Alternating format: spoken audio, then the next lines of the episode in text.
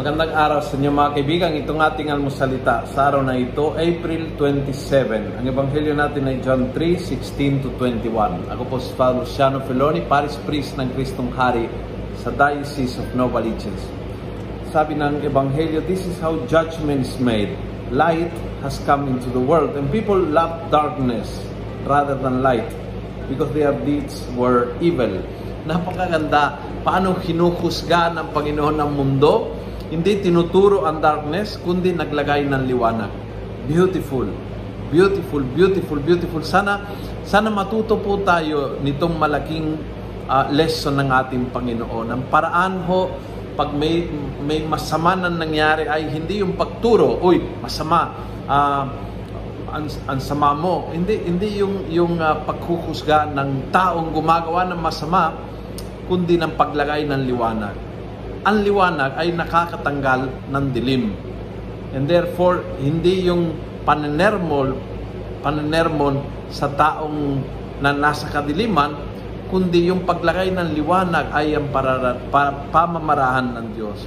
Kaya sinasabi nila na ang judgment of God is mercy.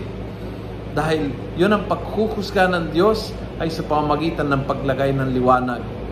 Kapag naglagay ng liwanag, ay biglang biglang nahalata ang dilim, biglang umuurong ang dilim, biglang umaatras ang dilim, biglang nawawala ang lakas ng kadiliman. And siguro itong paanyaya ng Panginoon sa atin sa sa kadiliman na naranasan natin sa sa ating sa ating mundo, sa ating pamilya, sa ating sarili, sa ating workplace, The best ay hindi magrant lawang sa kadiliman, kundi maging bukal ng liwanag. And when you put light, darkness goes away. Yon ang paraan ng pagkukusga ng Diyos. Hindi pagtuturo, uh, ayan o, oh, ang sama-sama ng taong ito, kundi paglagay ng liwanag.